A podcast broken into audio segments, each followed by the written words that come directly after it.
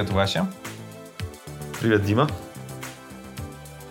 Я сегодня хотел немножко обсудить вообще тему цифровых документов. Ну, то есть мы давным-давно, когда мы родились, мы жили в мире, когда все было бумажное, и все были паспорт, там все справки, банковский счет, все это было в бумаге.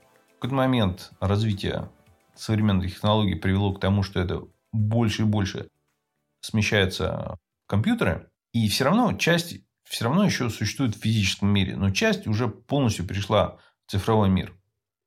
И я хотел обсудить, как вот наши путешествия по разным странам и сталкивание с опытом в разных местах и сферах, насколько оно оцифровалось. И вот мне это интересно, потому что я...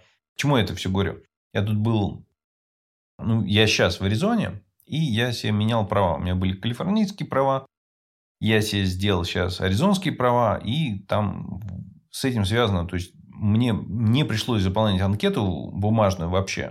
То есть я все заполнил в компьютере, мне пришел туда, меня там ждали, получил вот это а, свою как бы сейчас временную права, как там новые пришлют, и их можно будет добавить в Apple Wallet и не носить физические права с собой. То есть ими можно будет показывать с телефона или с iPad, с компьютера. То есть где Apple устройство. И это вроде как признано.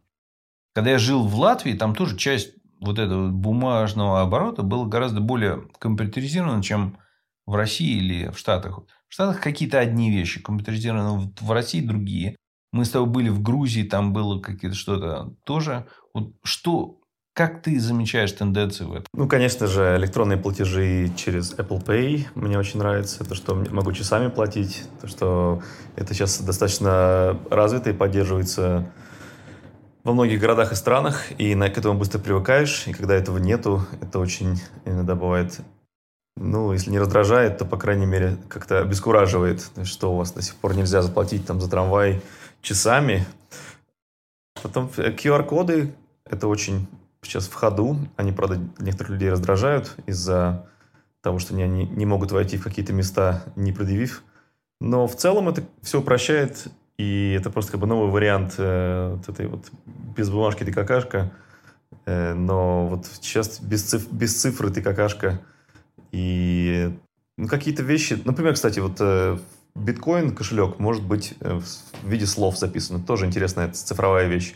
То есть ты как один угу человек рассказывал, что там с, с помощью 12-словного кошелька ты можешь там быть выброшен там из э, грузовика в одних трусах в пустыне, в неизвестном городе, то есть дойти до ближайшей там библиотеки, зайти в, в интернет и там перевести себе на какой-то второй там кошелек, там какой-то там часть биткоина, пойти там в банкомат, например, в Тбилиси, или там, я еще видел это в Бангкоке, и можешь пойти снять на, наличные, вот, просто вспомнив эти 12 слов. Э, то есть так, такие штуки сейчас тоже возможны в цифровом веке. И, конечно... Да, да, это интересно, да. Да. Я люблю, когда вот эти все вещи цифровые происходят, когда они заметно улучшают процесс. Например, вот с э, электронными платежами, то есть карточка, грубо говоря, пластиковая у меня была одна, она лежит в кошельке.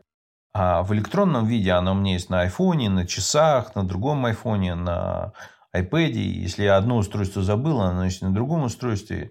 И там как-то это проще все это делать и обновлять. И там я могу ее, грубо говоря, проще, может быть, в другом каком-то удаленном месте использовать.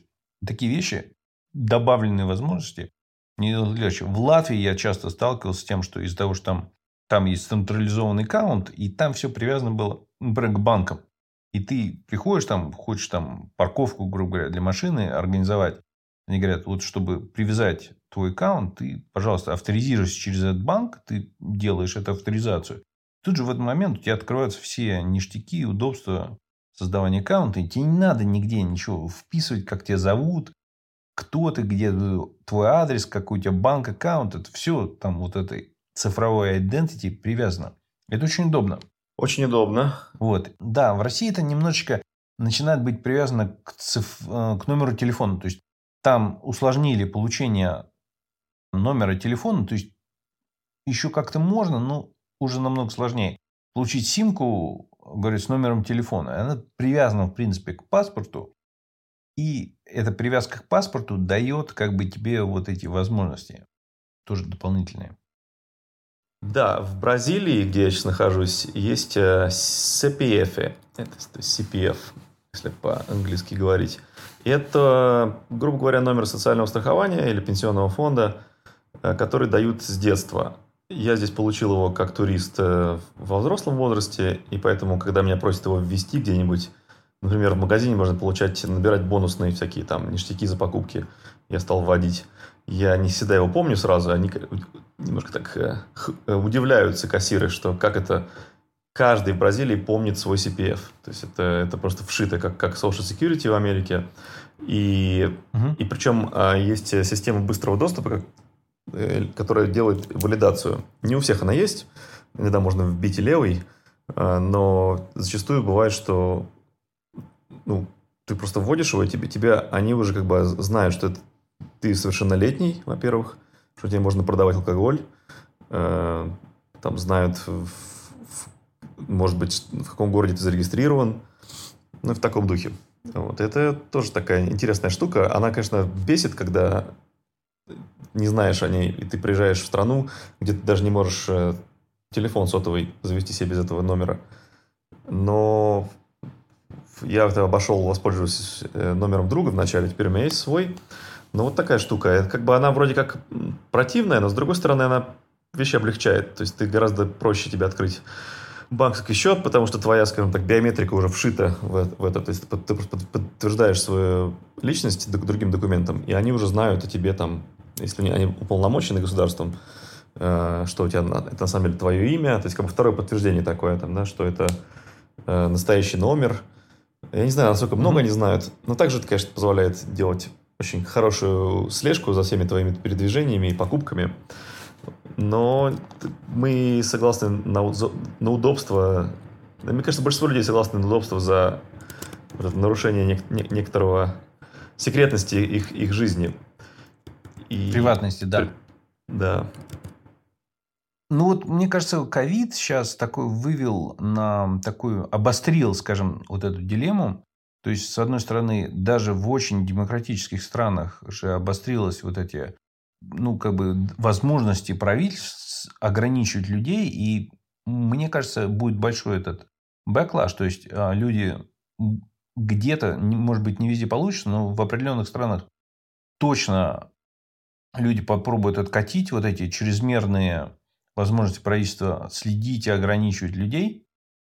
И где это получится сделать, как раз вот эти цифровые возможности расширят, что можно делать, при этом, может быть, законодательно или там технологически ограничат, что правительство может следить и разрешать, не разрешать. И это будет очень хороший вариант, мне кажется, к этому надо стремиться, где это получится сделать. А где-то, конечно, наоборот, то, что когда все оцифровалось, там, и ключи, грубо говоря, забрал один сильный правитель, он как бы, да, теперь ему легче за всем следить, легче всеми ограничивать. Там все это то, что в Китае мы видим, вот этот социальный как бы скор или там еще где-то, все, пожалуйста, да, там цифровое, все, все уже сильно забито. Но мы будем делиться. Я все равно оптимистично настроен на это, потому что анонимность всегда будет цениться, всегда будут находиться какие-то технологические решения, которые будут обходить эти ограничения. Я все равно думаю, что пока позитивный тренд в этом, несмотря на все ограничения. И мне нравится вот этот цифровой бумагооборот. И то, что его и в России, и в Америке, где это везде получается, на практике это все удобнее. И пока я лично больше сталкиваюсь с плюсами, которые мне лично приносят вот эти дополнительные возможности, чем минусы. Поэтому я не боюсь сделать там свои цифровые права, не боюсь добавить свои там кредитки в кошельки цифровые, и все. Ну, так, пока так. И, кстати, насчет банкоматов, как то, что мы в Тбилиси видели, я их еще видел в Мадриде. Биткоинов, да? Да, да, да, да. Ну, так что это не единственное место, можно еще где-то. Я надеюсь, их будет больше. Ну, в Бангкоке, в Чанмае есть, в Таиланде много есть. Вот что, да, там давно причем это достаточно уже. Вот есть какие-то страны, в которых, ну, если ты особо так не изучаешь э, крипто, то есть не понимаешь, почему некоторые страны а так открыты к этому, а некоторые настолько боятся. То есть в России нет, по-моему, ни одного такого банкомата. Я не видел лично. То есть как-то вообще, я не видел вообще рекламы никаких криптодел э, в России. К сожалению, к этому относятся с большим подозрением. Э, в Бразилии в аэропорт прибываешь, и там сразу все облеплено, э, всякие там крипто-эксчейндж, там инвестиции в биткоин, туда-сюда, то есть это от, от, открытая к этому страна. Э, и, конечно, когда привыкаешь к этим цифровым делам, например, там, пожив там в Эстонии, в Латвии, представляешь, человек вот всю жизнь прожил там, думает, ну, наверное, так везде. Куда-нибудь приезжает, а там каменный век до сих пор. Я сталкивался с тем, что, например, я нотариально заверял документы э, по российским делам. И, например, почему бы не использовать блокчейн для этого? Почему бы подтверждение этого документа не закидывать в какую-то сеть, где там написано, что цифровая подпись э, типа настоящая, и вот скан этого документа, который был сделан в присутствии человека, э, который ее подписал. То есть, казалось бы, это абсолютно тот самый use case. Но до сих пор так не делают. И, ну, скажем, всякие такие сайты, как DocuSign, они очень сильно помогают, которые позволяют подписывать не ручкой, а на компьютере. Угу. Вот, что очень тоже, тоже приятно.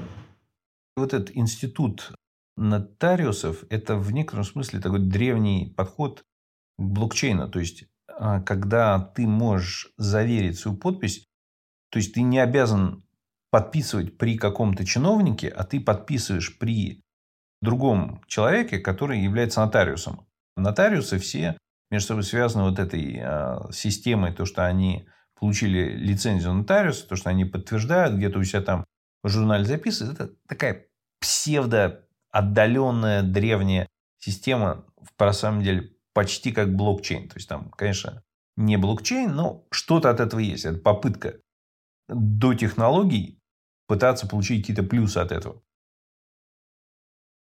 И, в принципе, технологии должны позволить было сделать гораздо быстрее, лучше все. И просто к этому идет очень медленно.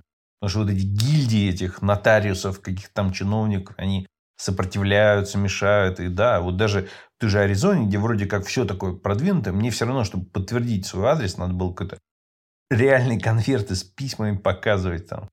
Ну, вот так вот. Да, то есть это, это все еще э, нуждается в э, переосмыслении и использование технологий, но очевидно, что это все очень быстро движется. И, скажем, ситуация с QR-кодами, опять кем-то ненавистными, а кем-то очень даже приветствующими.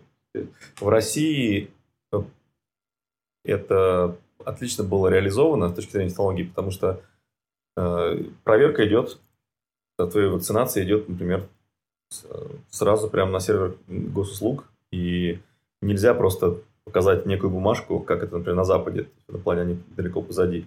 Что в какой-то степени, конечно, свобода, что ты можешь показать бумажку, если ты хочешь ее там сфальсифицировать, то у тебя есть такое, такая возможность, может быть, не право, а возможность.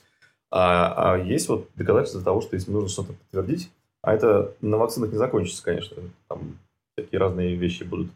Вот цифровой ID, да, это вот тоже вполне себе нормальная штука. Сказалось бы, вообще, зачем эти паспорта нам сейчас нужны? Зачем нам нужны какие-то там карточки Э, удостоверение доступа. Ты приехал в страну, сдал отпечатки пальцев, сетчатка глаза, проверка туда-сюда, и все. То есть, как бы это ты. То есть, как, как можно тебя спутать с кем-то еще? Ну, все равно вот эти же отпечатки пальцев, как бы, если бы это все идеально работало, ты сдал, грубо говоря, один раз, они добавились в этот, не какую-то в базу данных, неважно, какая она централизованная или э, э, распространенная везде, как типа как блокчейн. Суть в том, что ты один раз именно сосканировал, чтобы попасть в базу данных, а дальше они просто чисто проверяются против этой базы, да. Но я за всю жизнь отпечатки пальцев сдавал там сто раз, наверное. То есть, это база вся, значит, они не склеены между собой, не очень знают.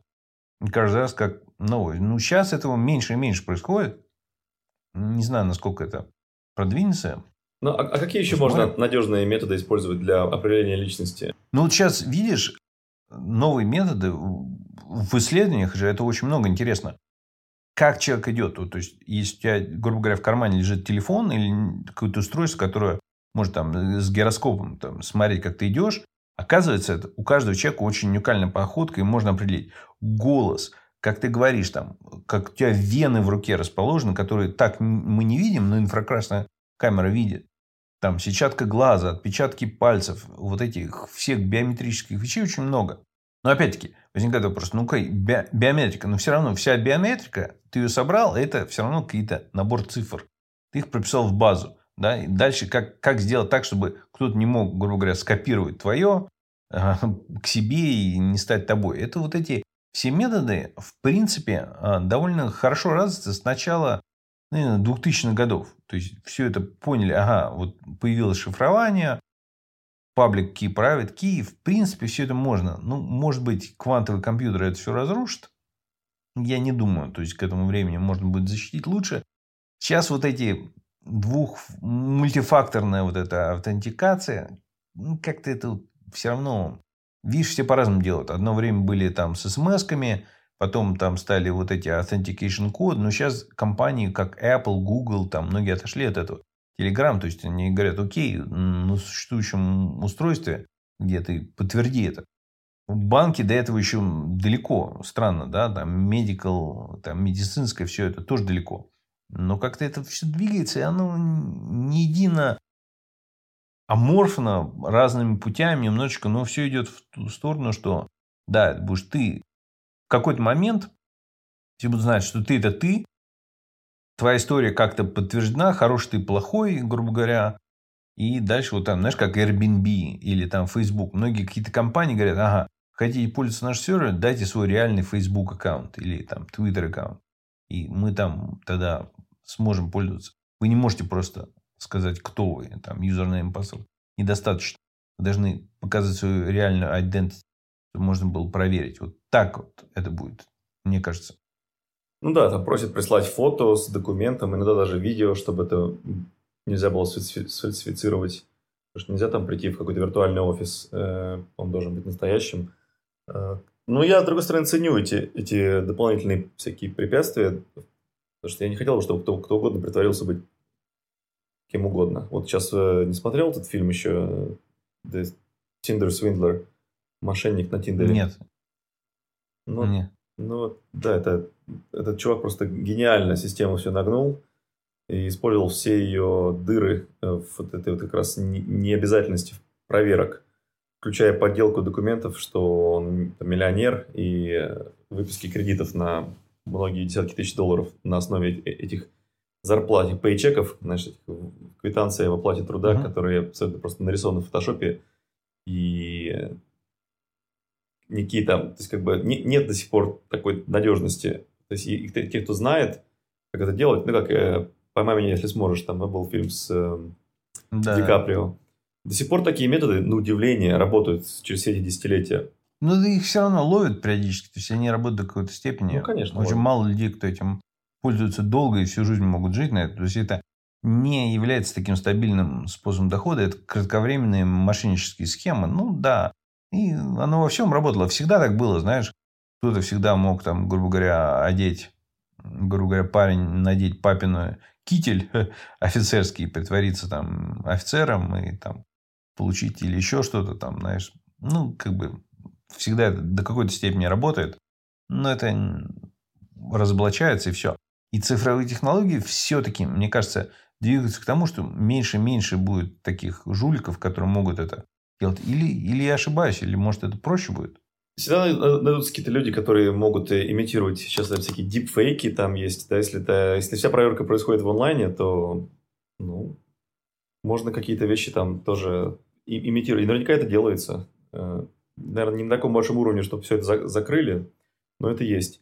Но в целом я большой сторонник э, цифровизации и меньше бумажек, там, когда там нужно, не знаю, я, я по-моему, не так давно, может быть, года два назад, до сих пор еще сталкивался с факсом, что кому-то нужно было отправить факс, и они использовали какой-то какой цифровой э, ну, какой-то сайт, там, да, там типа sendfax, там, com, что-то в таком духе, потому что кому-то нужно было принять факс. Это, ну, удивительно просто, что до сих пор такое есть, но вот. Я с этим сталкивался, да, вот год-два назад у меня были проблемы с, там, с налогами, и мне приходилось отправлять эти факсы, да. Удивительно, да.